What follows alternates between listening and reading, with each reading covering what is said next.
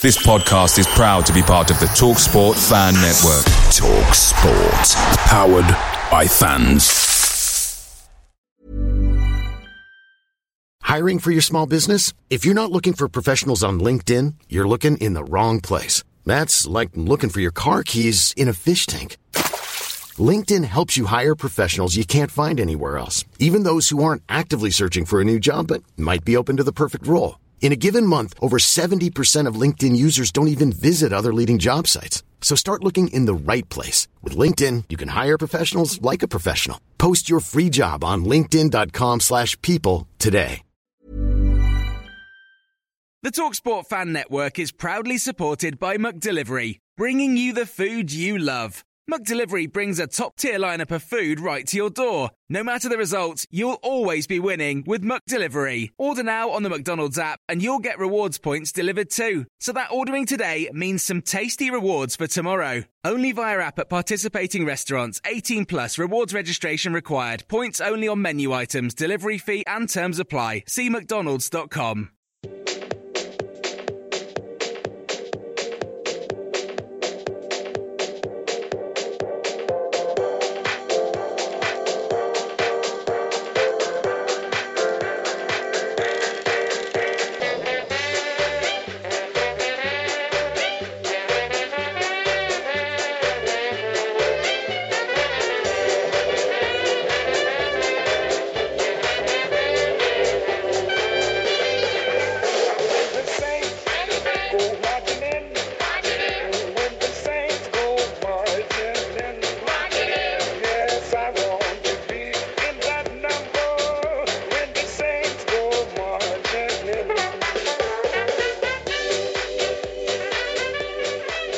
Hello and welcome to Total Saints Podcast. We're the mad men and women who commit themselves to commentating and opinionating on all things Saints FC.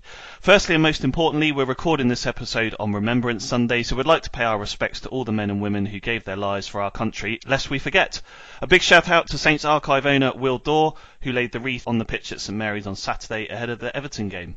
Speaking of that match, yes, it was another depressing day at the office for Ralph Hasenhüttl and his Saints side, with yet another home defeat. We'll chat about some of the key takeaways from that. This episode will also see us hear from Joe Shetterline at Virgin Media, and in particular, the Saints women's team ahead of next weekend's first FA Women's Football Weekend.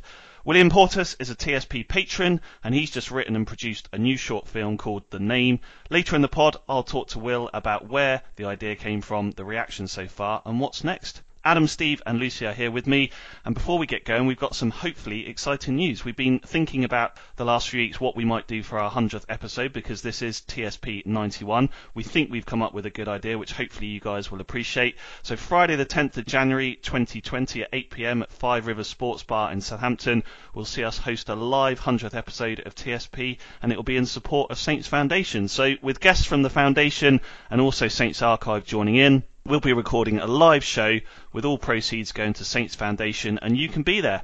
Tickets, which are limited, will be £10 plus a small booking fee.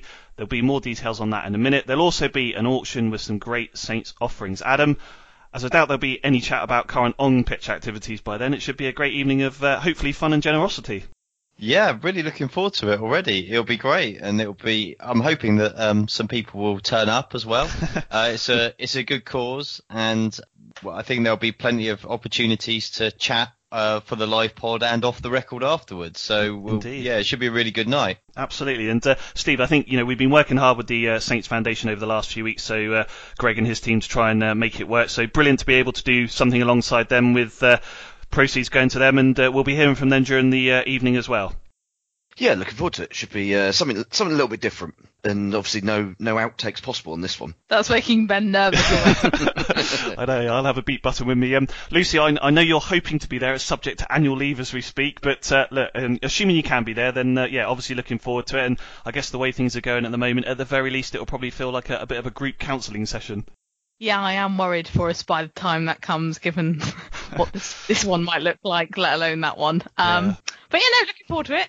Yeah, if only for own like solidarity purposes than actual analysis. Exactly, exactly. So, well, no, as uh, the guys say, I'm definitely excited. I think also, uh, I'm sure, uh, a little nervous as well, but we'll certainly do our best to make it a fantastic evening. So, if you'd like to come along, and we would truly love to see you there, tickets will be available via the Eventbrite website, um, www.eventbrite, which is E V E N T and then B R I T E dot co dot uk, and they'll be on sale from 9 a.m. on Monday, the 11th of November. So, depending on when you're listening to this, if it's first thing or overnight tonight, Sunday, then uh, they'll be on sale from tomorrow morning. If you just search for Total Saints podcast, um, 100 episode, you should be able to find it. And uh, as I say, tickets will be £10 plus a small booking fee. So if you enjoy TSP and would like to support Saints Foundation, please get yourself a ticket.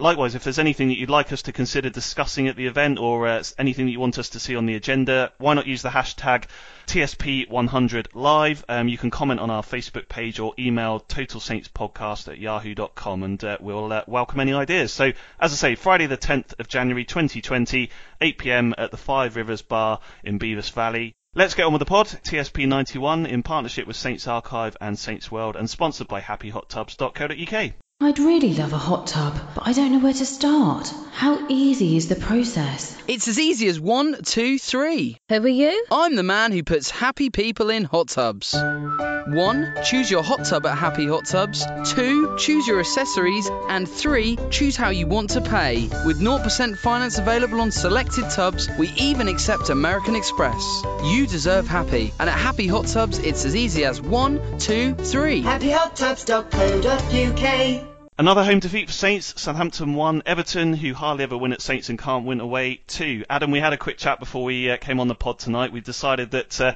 despite uh, being rather constructive the last couple of years, um, the time has maybe come to be a little bit more, not pessimistic, but maybe a little bit more honest. You had one word after the game last night desperate.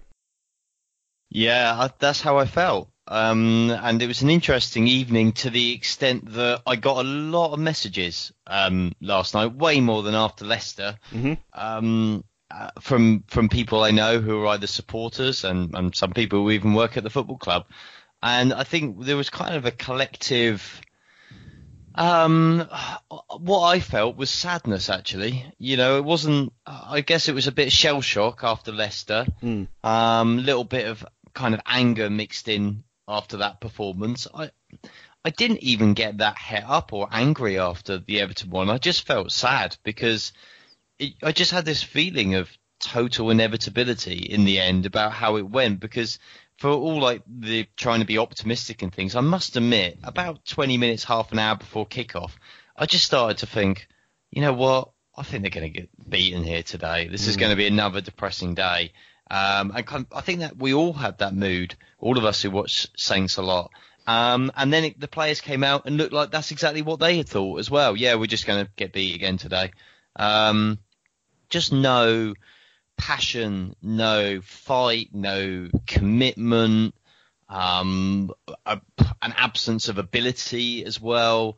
Um, just really felt inevitable. And to be completely honest, I think we all just were looking at it going, how how does this team stay in the division? Mm. What what is going to happen that is going to transform this? Because this is this is b- bad. I mean, i in my eyes, it, I thought it was I was more deflated after the Everton game, much more than after the Leicester game, which sounds mad when they've lost nine 0 But um, you know, I, I just think we've scratched around for for the last couple of years looking for three worst teams basically to save us Yep. rather than save ourselves.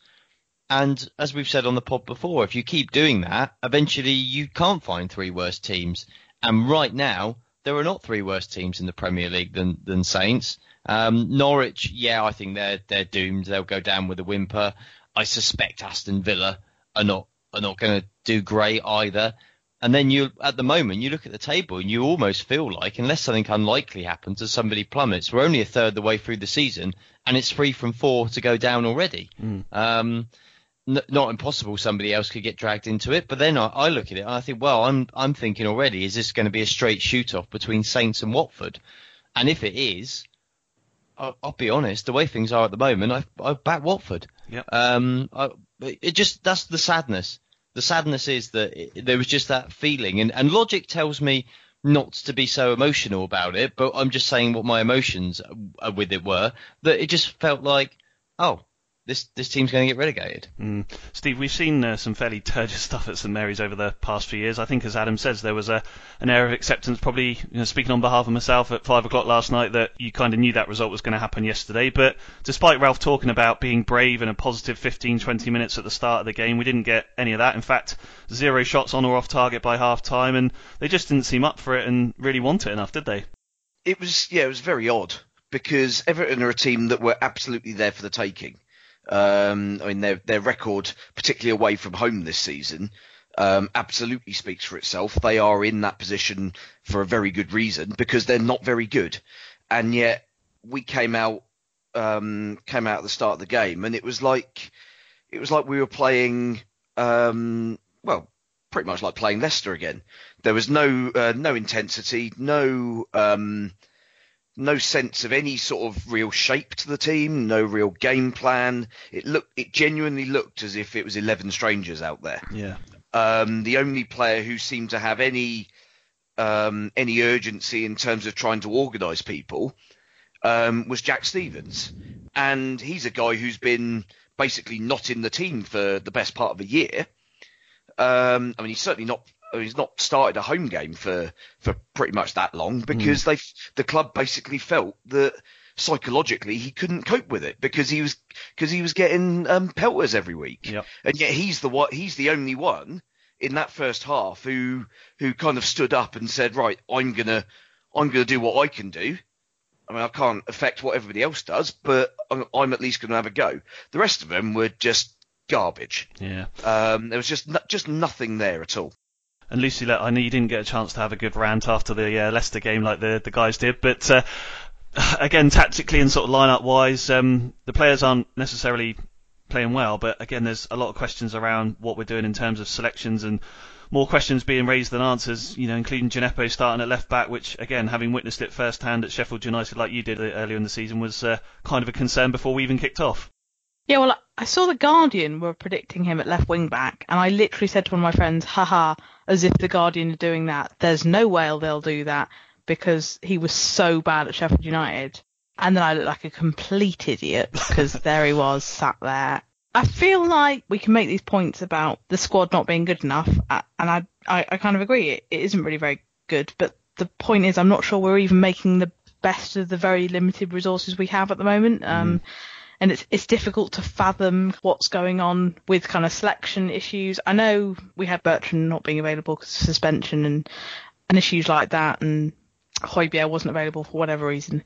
But even then, some of the selection policy just doesn't make any sense, um, and and it's quite difficult to then come up with some kind of logical explanation as to how it it could get better because you think even if players return, do do we make the most of them? Um, I think selling Matt Targett doesn't look that smart now if he literally won't play any other left back style player if Yeah. Bertrand isn't available. So I'm trying to make sense of it uh, and I can't really. And I agree with the others in the sense that it does feel worse than Leicester because we sat here a week ago and said, oh yeah, I think, you know, we can get something out of that game. I think Everton aren't very good. Everton are terrible away from home, you know.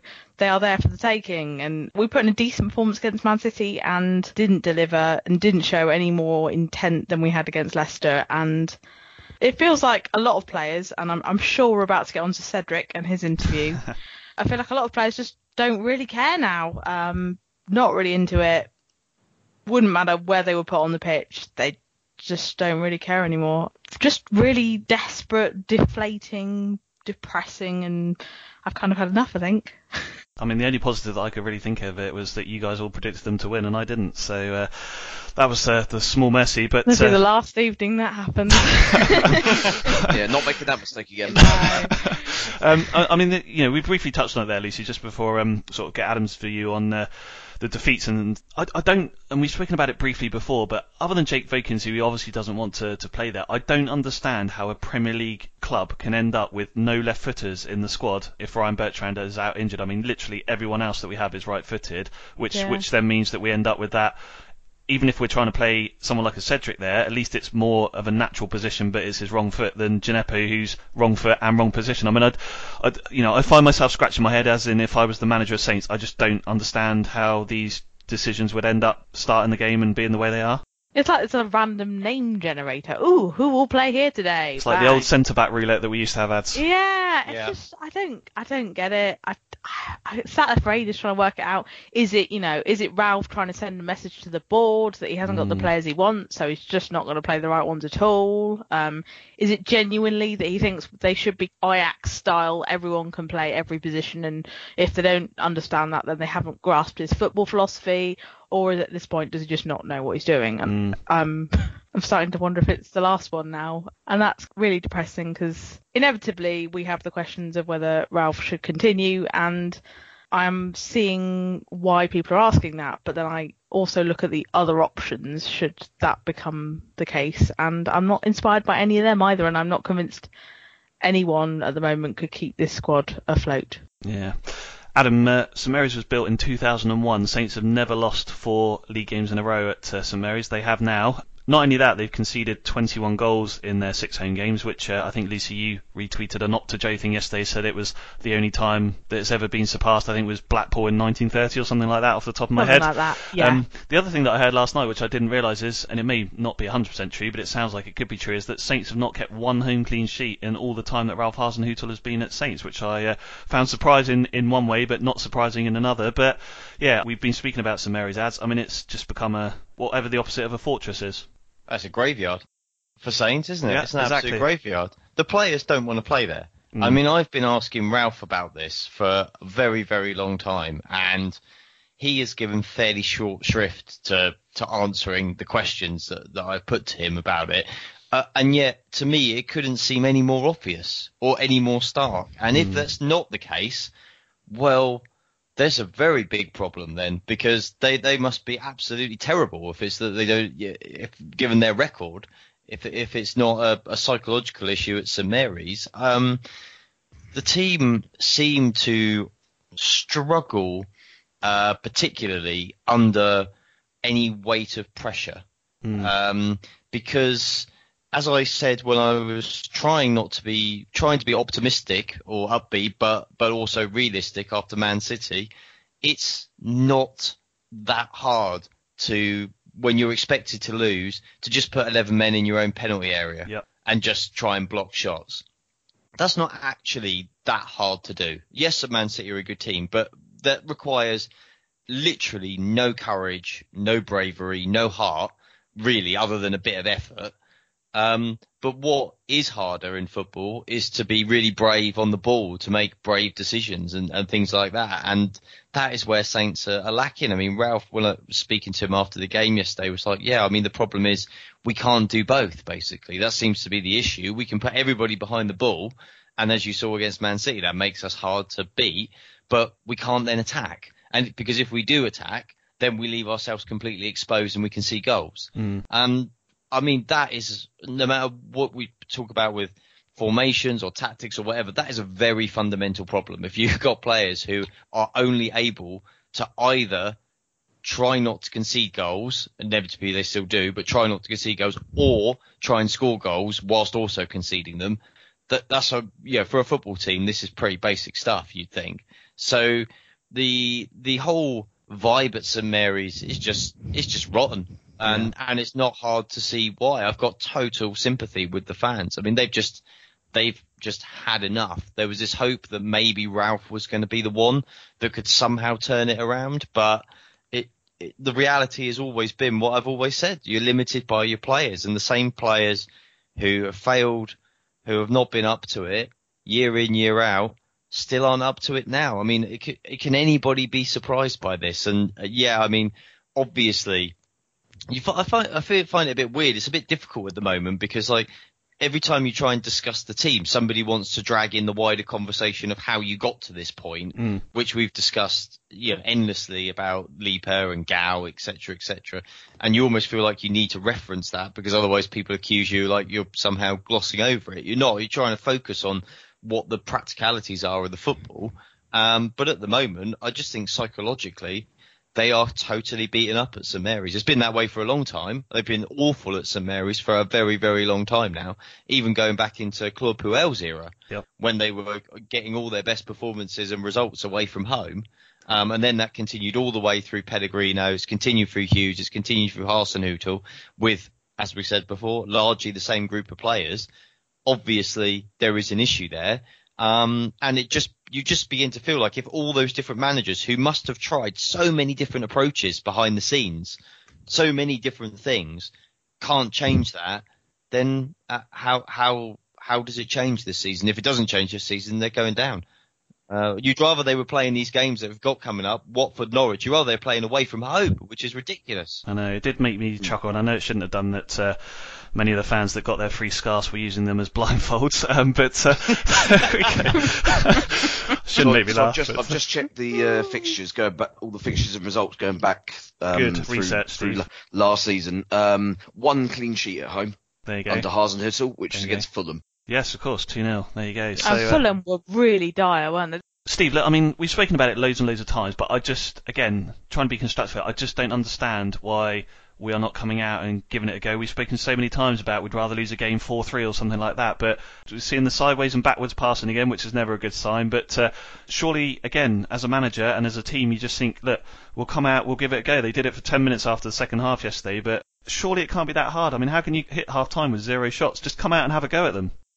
It's it's weird. I mean the the the first ten minutes, I think, apart from when that sort of little sort of sixty second period where Everton had like seemed to have like five shots in the space of about ten seconds, and then got the corner and then scored from it.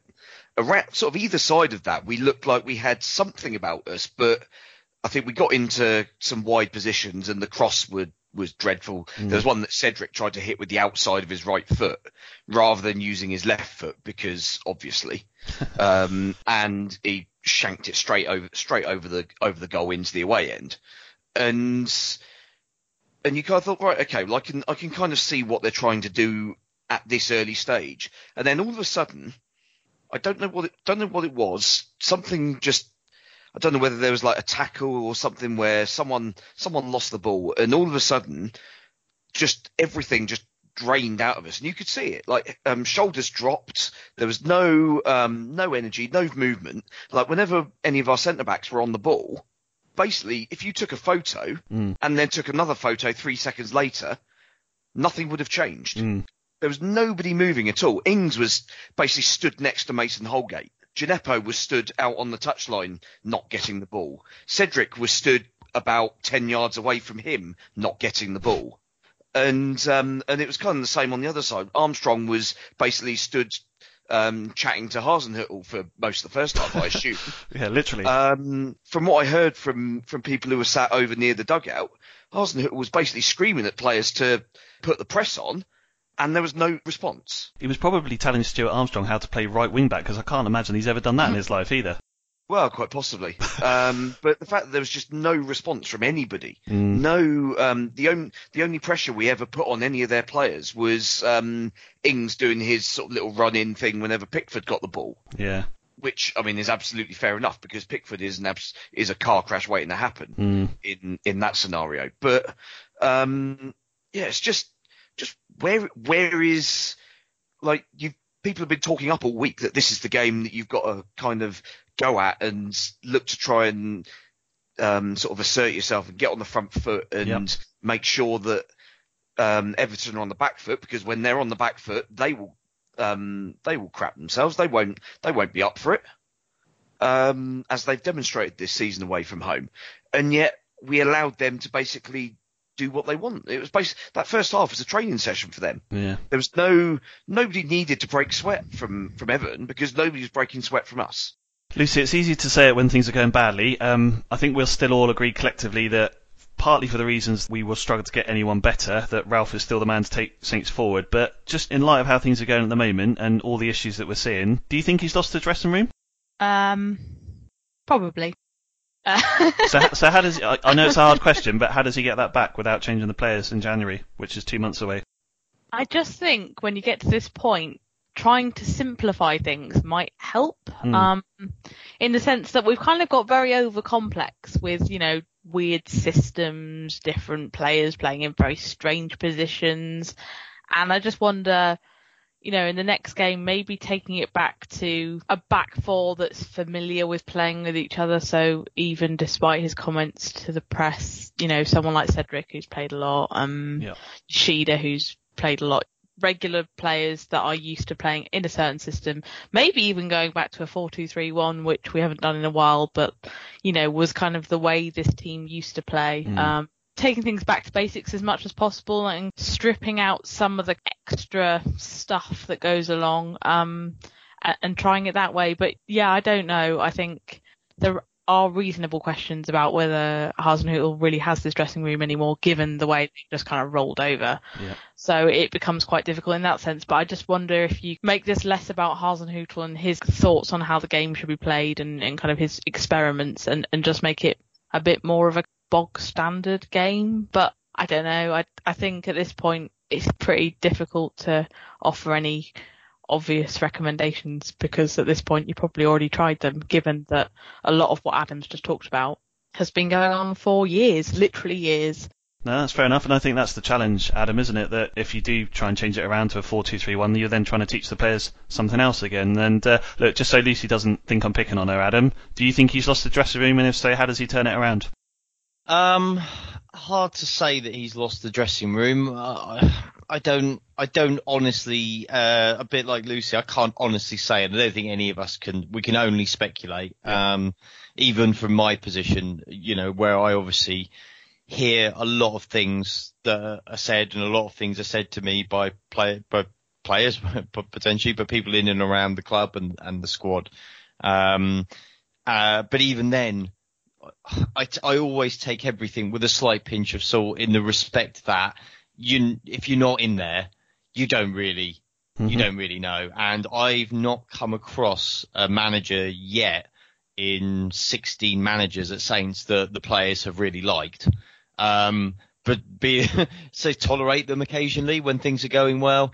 Um, but players being players, they generally don't tend to like the manager very much. So they don't normally need much excuse. Um, but the thing I would say is if if um, if he has lost the dressing room um, to any degree, how much of that is directly what he's done, I don't know. Because the, again, these same group of players seem to have decided that they don't like the last few managers Mm. and have kind of contributed to the downfall of a whole heap of them. And at some point, I think the club are, are right to do what I think they're doing now, which is to say, no, this is the guy. So you guys have got to get on with it.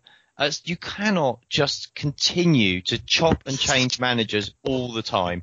And I, I I actually think, to be honest with you, given the way things have gone now, um, events could overtake, obviously, but I, I think that the club are doing the right thing to stick by Hasenhüttl, to make it clear to the players that they're going to stick by Hasenhüttl, and actually to uh, be in a position where we're going to say, which I think is what a lot of fans will will ultimately probably come to accept, of we will accept our fate because the club, as it stands, for everything that's happened, are just we've talked about it before. All these changes, all these late survivals, all we're doing here is papering over the cracks. Yep. And if there's not going to be a fundamental change, as long as they're in the Premier League, maybe they're best off not being in the Premier League, and we get the fundamental change that is going to make this club better again. Yeah. Um, and maybe actually just sticking with a manager rather than bidding off another manager and you know chucking another 10 million quid down the Swanee to get rid of Ralph and God knows what it'll cost to hire somebody else and whether they'll be successful anyway.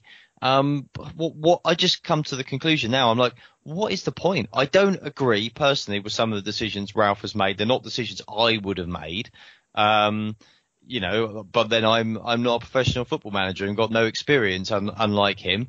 But um, uh, that said, when do you draw the line? When do we stop just calling for the manager's head all the time? When do we learn our lesson that you know I don't I don't accept that Claude Puel was a bad manager and everybody drummed him out of the club. Mauricio Pellegrino probably wasn't quite up to it, but he wasn't absolutely dreadful. He wasn't a complete clown. We drummed him out of the club. Mark Hughes came in, saved them, brilliant. Wow, he's a flavour of the month. Decided we didn't like him within about three weeks of the new season, got him drummed out of the club. Ralph comes in, oh, he's the saviour. Oh, bad start to this season with the same players again. Well, let's get him out. I mean, come on, come on. This is this makes no sense to anybody. Um, and and if they get another manager in and they get another brief bounce effect, and they somehow scrape over the line again, would you know? Are we just going to be in this same situation again and again and again and again? Sometimes you've got to break the cycle, and I think that if they believe in Ralph, if the board believe in Ralph now, they should have the courage of their convictions to stick with him. I knew you'd be happy to know that Claude Puel's won uh, three of his four games in charge at Saint Etienne in the uh, Liga. Um, but uh, there we go. Look, um, Good manager. Good manager. yeah. Um, look, Steve. Um, Lucy mentioned Cedric earlier. I know that pretty much every Saints player let themselves down yesterday, but he was one that I did want to mention because, as Lucy mentioned earlier, there was a uh, rather bizarre interview with a Northwest-based uh, journalist this week where Cedric uh, has stated that he will be leaving Saints next summer.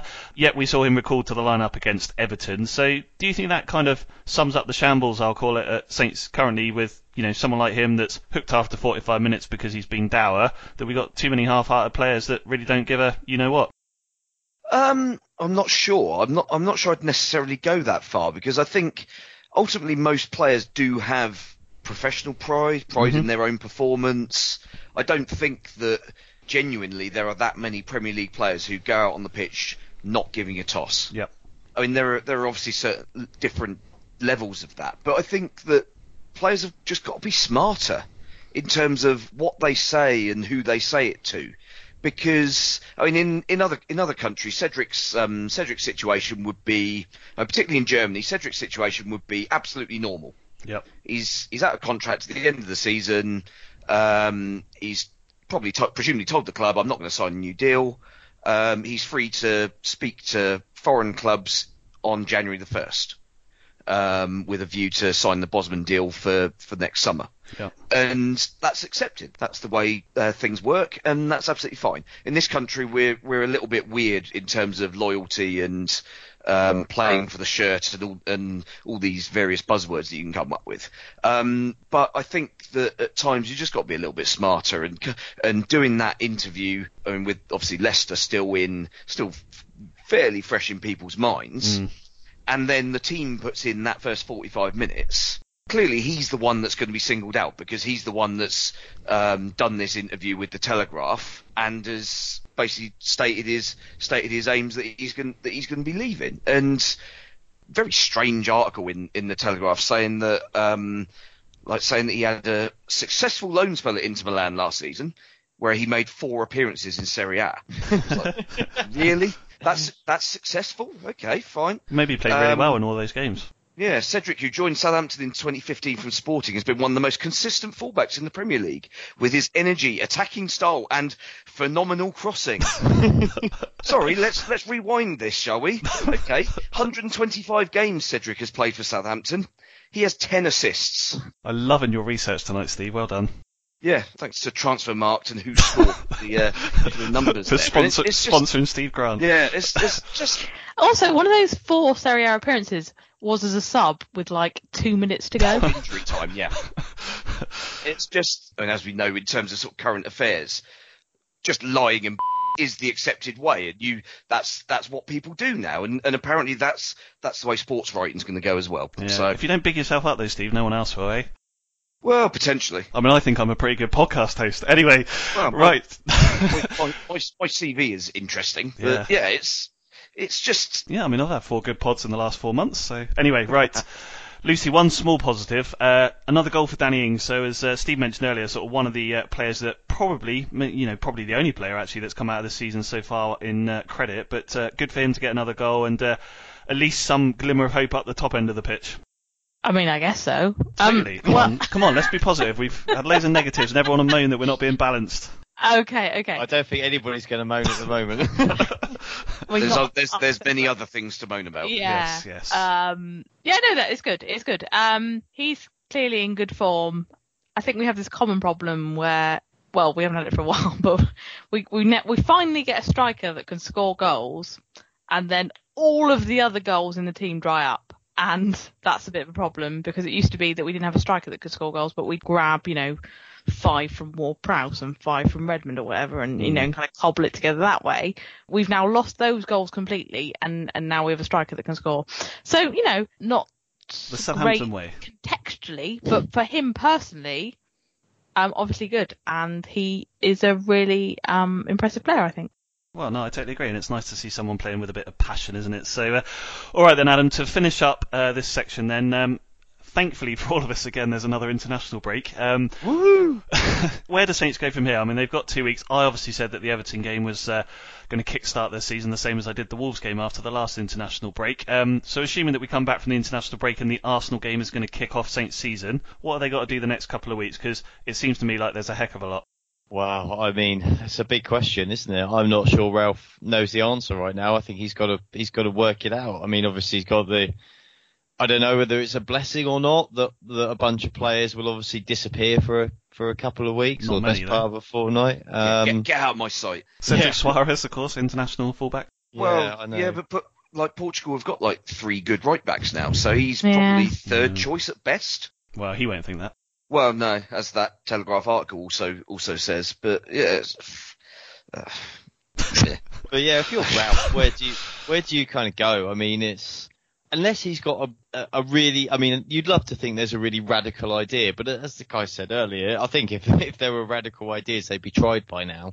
Um, I'll tell you what I reckon they're missing is the uh, the breakfast with Ralph Krueger and Les Reed. well, maybe that's it. Bring those well, yes, yes. I mean, let's. Yeah. Anyway, Blimey. joking, joking aside. I tend to agree that probably the key is to try and um, is to actually try and have a have a vision again. I mean, we've talked about it before, and to just find a way of playing that's simple, that's that's straightforward. I, I think when I look at the Saints squad, I know it's out of fashion again, but I I do think the four two three one is worth looking at again.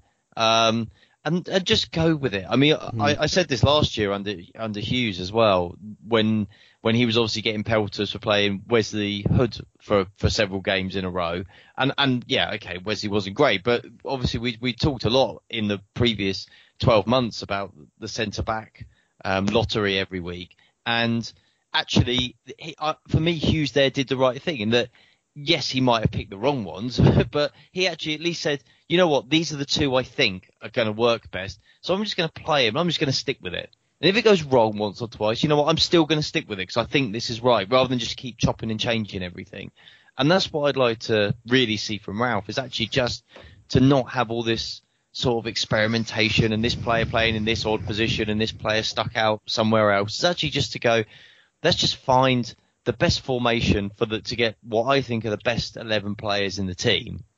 And let's just stick with it and let's see what happens. Let's, let's try and put the focus back onto Saints and Saints doing well rather than just the focus continually being on the opposition and how worried we are about, you know, individual players or collectively with, with the team and actually just, just try and have that focus on what they want to do. Because if the, you know, if he's saying that we can't get the balance right between attack and defense and, and like the press is basically just can't happen because at the moment if we try and press, then we just, you know, we can't do it and we just concede loads of goals. Well, you've got to come up with a, you've either got to make that work or come up with a different style. And I think it doesn't look like it's going to work. Confidence is shot in trying to do it this way. So try and do something else. And, and yeah, I would change formation. I would make it very simple and, and I decide what players I thought were going to work for me and stick with them. Because I think Ralph almost now needs to look like, look at this situation, um, like he did when he came in, uh, after Hughes. Because after 12 games this season, Saints have got eight points. That's exactly the same number of points they had after 12 games last season. So, and things were not going well, obviously, as they aren't this season. So, uh, but when he came in, he had this great clarity of vision as to what he was going to do, the way they were going to play. He quickly assessed players. He bombed the load out. He brought one or two in from the fringes and made those calls on those players. I think he needs to just make those calls again now. He almost needs to look at this as if he's walking in the door again now. And this has been a previous manager that's had this bunch of players. And what would I do with them now rather than just trying to stick with something that's not working?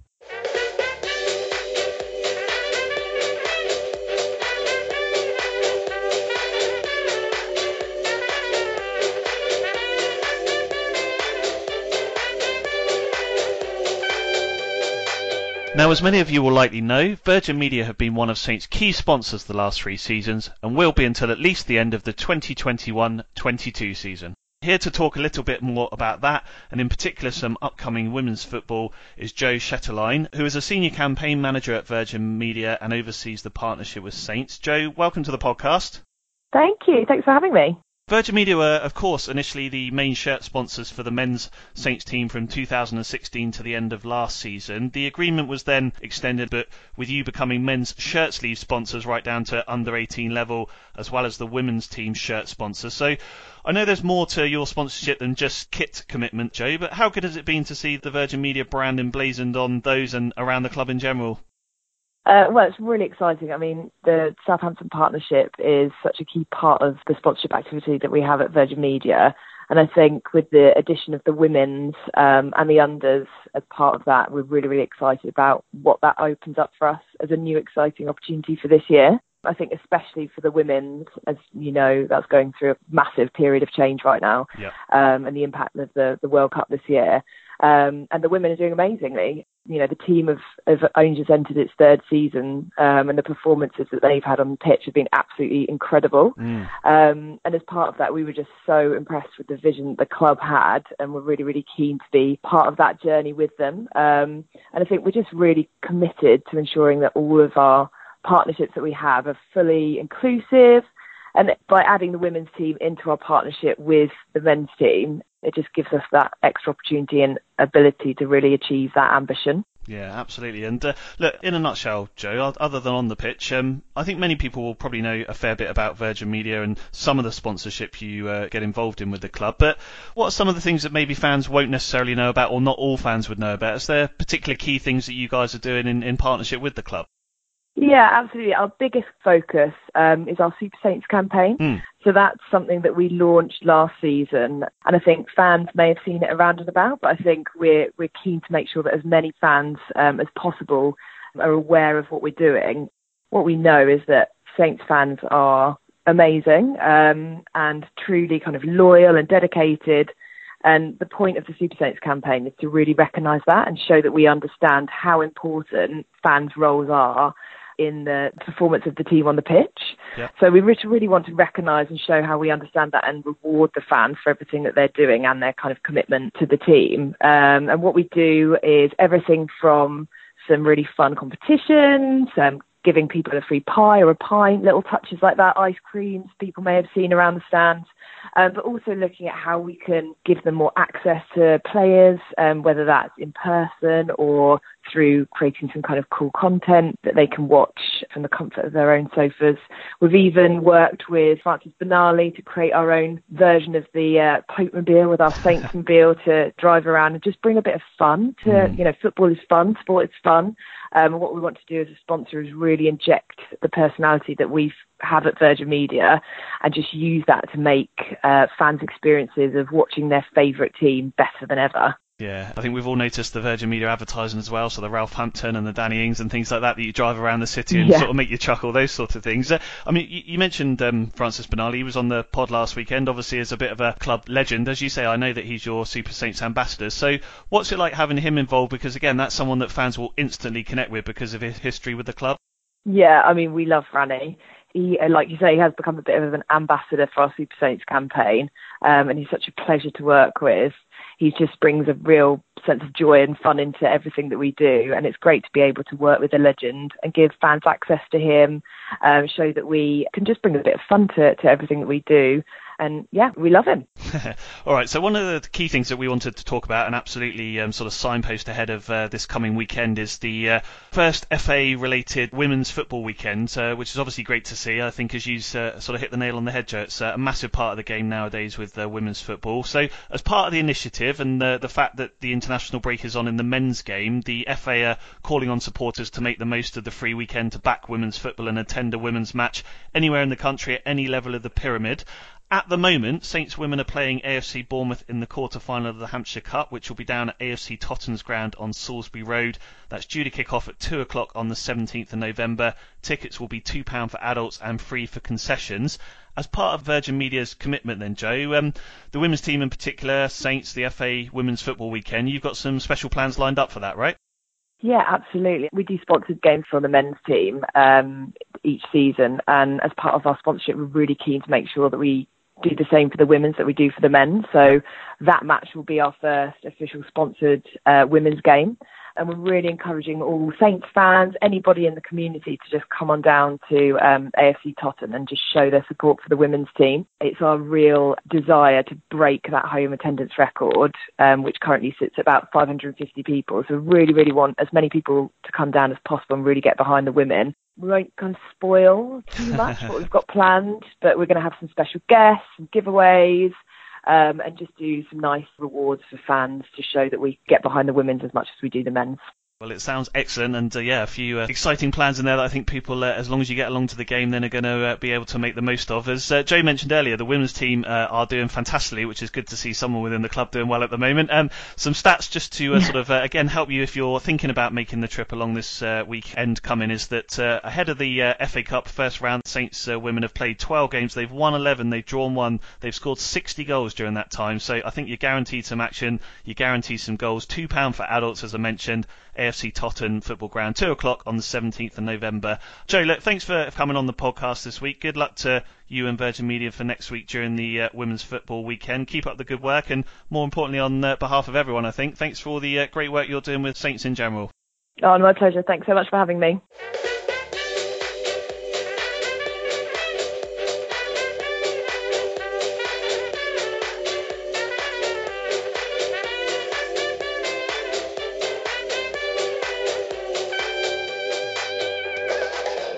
Saints podcast. Total Saints podcast. Sponsored by happyhottubs.co.uk. Right, it's taken a while. Well, certainly some would probably agree, but we're going to bring a bit of culture and sophistication to TSP to end this week's podcast as we undertake our first ever film review. How exciting! I'm delighted to say the man behind the film and also one of our TSP patrons, a massive Saints fan, William Portus, joins me for a brief chat about it. Will, firstly, welcome to TSP. Nice to have you on. Oh, cheers, Ben. That's it's, it is a mighty privilege. Oh, I don't, you know, I'm blushing now, but you don't need to say that. But uh, um, look, I mean, the, the film then is uh, called The Name. Uh, it's written and produced by yourself. So tell us a bit about where the idea came from and sort of why or how you're involved in putting something like this together. Yeah, well, it's it's a really weird one, Ben. Uh, well, actually, first of all, hello to all you beautiful, wonderful Saints fans. um, but yeah, no, it it is a weird one because I don't actually know where the idea came from. I I live in London, and I think it was like this element of me that wanted an excuse to just get out of London. Yeah. And then I started thinking about all the beautiful places I used to go to as a kid, so like West Wittering down in, in Chichester, uh, Petworth, uh, Petworth Park and then I knew this fantastic actor, Tim Bentinck, who played Ricky, the lead uh, role. Yeah. And I thought, mm, what could I, what could I do? Like, put a, would be quite interesting to put a second-hand car salesman type of guy in the middle of the countryside, and what would happen, you know? And it just sort of, it just came from there really. And I, I it's like we were saying before we uh, went live. um, I, I, I don't even know how I came to, to, to do writing really. It's one of those things where you go well, sort of not failed at podcasting, but it wasn't really my thing. You know, you, you're you're way better at it, Ben. You know, the, the professionalism in. Well, I'm still not sure it's my thing really, but yeah, we'll find Mate, out sooner or later. I'm, I'm a patron. I, am a, I'm a tight ass, and I never give my money to anybody. so you know, fair enough. It it must be good. Um, and yeah, so that didn't work uh, or at least you know I, I, I, don't know it wasn't completely. It was politics, it. though, wasn't it? I mean, I did listen to a couple yeah. of them, so it's quite a, an intense subject, yeah, especially in this very, age. Yes. very man. Like Brexit was it ate me alive, and I thought, well, what do I want to do now? So I just started writing, mm. and the, the the guy Tim, like I said, Tim Bentinck, who plays the main character in the film it just sprung to mind, and I started writing for him, which was which was bizarre because I met him via this political podcast of mine. Uh, I invited him on the show just to, to change the mood for a Christmas special kind of thing, like Morecambe Morecambe and Wise. But um, but for those of you that, that don't know who Tim is, he's uh, he plays David Archer in The Archers. So he's been in like, doing The Archers for like 35 years. Yeah, yeah um, which is something. So yeah, I've been listening to the Archers for like seven or eight years now. My full time job is a gardener, so I'll just be like gardening away, listening to the Archers and going, "Oh, that's Tim. Oh, okay, yeah, yeah. What can I write for Tim?" And I just came up with this this idea for the film, really. There you go. And look, we're not going to give much away because obviously we want people to watch it uh, if they haven't already. But uh, in a nutshell, then, Will, it follows a man who, as you say, having woken up in the countryside, receives a uh, variety of text messages which eventually take him into a into and onto an interesting journey. Should we say that? Yeah, no, that's that's that's about right, mate. That's a, that's a pretty good synopsis. You know, it's one of those things that's um, it's very minimal dialogue. So if, if any of you guys out there that like not not necessarily like modern silent movies, you know, Mm. like The Artist and that sort of thing, um, it's not completely silent, but there's you know there's spots of dialogue here and there that are either comedic or quite heavily emotional. The the middle of the film becomes a little bit more intense. Um, so yeah, it was it was quite it was quite interesting, you know, having to to write um, character movements and pauses or just facial expressions, you know, as opposed to like highly volatile dialogue. So it, that was that was lots and lots of fun. But like I said, like the it's for anybody who loves their countryside, it's it's quite cool to sort of have a moment to escape. For, it's only 20 minutes, um, escape into the to the depths of the countryside and, and what have you. You know. Yeah. Well, I, I've I've watched it as we were saying uh, just before we came on air. I, I found it uh, quite emotional, so I'm sure people will as well. Certainly uh, pleased with all of your uh, sensitives uh, and that sort of thing. But look, here's a, a few clips from the uh, film uh, for you guys to listen into. Ah, phone. Is that you? Ooh, fire. I couldn't have wished for anything now.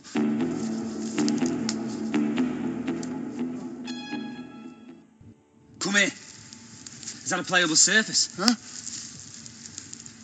Yeah. Yeah, it, it, it's, it's, it's perfect. You're United. You certainly ain't no saint. United. Anyway, United played in red, Saints played in yellow. I think we're past attention to detail. Yeah, right. Did you ever expect such a day as this? Real men stay. They don't run. More importantly, then, Will, I think uh, probably understandable due to your love of them as well. There is a, a link and a, a bit of passage uh, about Saints, and uh, in particularly 1976. Yeah, you know that that was unavoidable. I, I mean, it's, it's, it's like, you know, it, it, it's so funny, isn't it? As I, I've written a, a little bit here and there for various blogs about Southampton. I've, I've done occasional guest spots on some Saints podcasts, and I, I was just like, it's got to come out. Do you know what I mean? It's like Totally. it's got to come out, come out somehow. And I, and I was just like, oh, what's our the greatest moment? I mean, obviously, it's debatable what is our greatest moment as a as a club. But and neither of us were alive for No, it. exactly. Um, but you know, and I just thought, sod it, I'm going to put it in. And there's a big reference in the middle to the FA Cup final, but it's quite comedic, Mm. and it, I think it plays up to a certain character's psychosis. That it is comedic, but also quite, I don't know, like quite intense as well. So yeah, and this character wears a Southampton top throughout the film, so that it's like if he's not talking about it, then it's there. I was like, yeah, and and uh, it's from the most beautiful part of the world, isn't it? You know, the south coast. Exactly, so minus Portsmouth, of course. Well, yeah. obviously, yeah, we draw a line through that one. But uh, Yeah. look, I mean, I, I know it's still early days, but what sort of feedback have you had so far? Yeah, really amazing. And it's all been it's it's all been like via Facebook because it's a very low key. You know, obviously we don't have any distribution. You know, I, I did, Spielberg did nay come a knocking. No Leicester Square premiere. No, no Leicester Square. You know, not this year, big man. So maybe next year with our next film. Hmm. But uh, but yeah, so it, it's really it's on Facebook. So you can search facebook.com forward slash the name film. Right. Or we've got a website called uh, Some Days Are Diamonds.co.uk. Um, Some Days Are Diamonds.co.uk, and that's because of a Tom Petty song. So I'm a massive Tom Petty fan. So I just thought let's let's lay it out on the on the table there because we're going to be doing other projects as well down the line. So I thought I'll keep it interesting. You know. Yeah, good. All right, and uh, obviously you've got aspirations to sort of, I'm sure, do a follow up and that sort of thing. But in terms of this film, then what are the hopes? Just that it gets your name out there, or it generates some discussion and people get in touch, or what? What are you hoping yeah. from it? Yeah, exactly. So it, it does generate a bit of conversation because, I mean, it's hard to talk about the inner message of this film without completely Giving spoiling it away, yeah, totally. Exactly. But there's another film we've got lined up um, in the pipeline that's about three weeks away now from production, so going into like literally and action. So that's only three weeks away, and that's got about four members of the Archers cast in it, and it's obviously related to Tim, and everything, you know.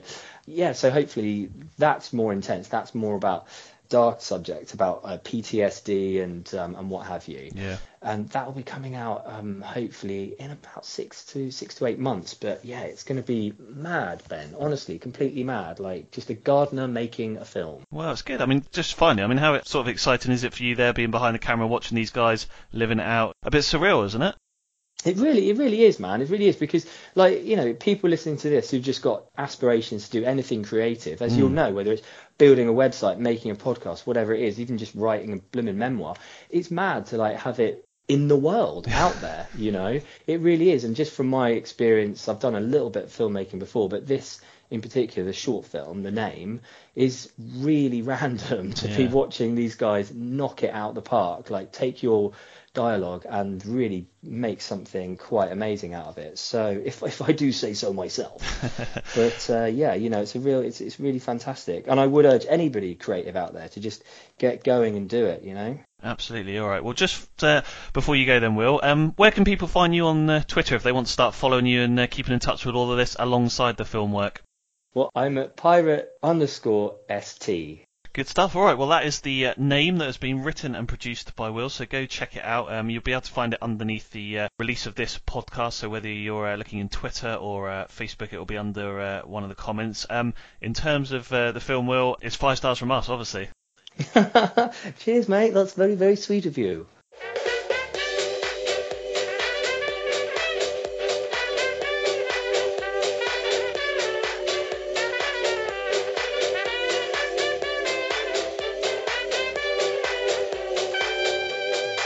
Well, if you're still with us, a big thank you for listening. It's much appreciated. Thanks to Joe at Virgin Media and Will for being on this episode. Thankfully, it's another international break, as we mentioned earlier, so we'll be taking next week off. Please get out and support Women's Football Weekend if you can, wherever you are in the country. Also, why not make the most of that spare time by buying a TSP 100 live ticket? They'd also make wonderful Christmas gifts, I'm sure. Tickets will be available from 9am on the 11th of November, but are limited in numbers. Visit Eventbrite, E-V-E-N-T-B-R-I-T-E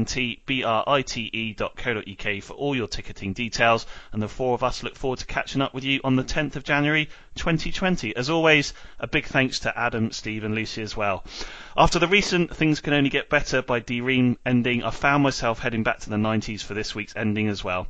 Drinking a variety of alcohol, singing songs about the good times, and getting up when you've been knocked down is exactly what us Saints fans are having to do regularly nowadays. Keep marching in.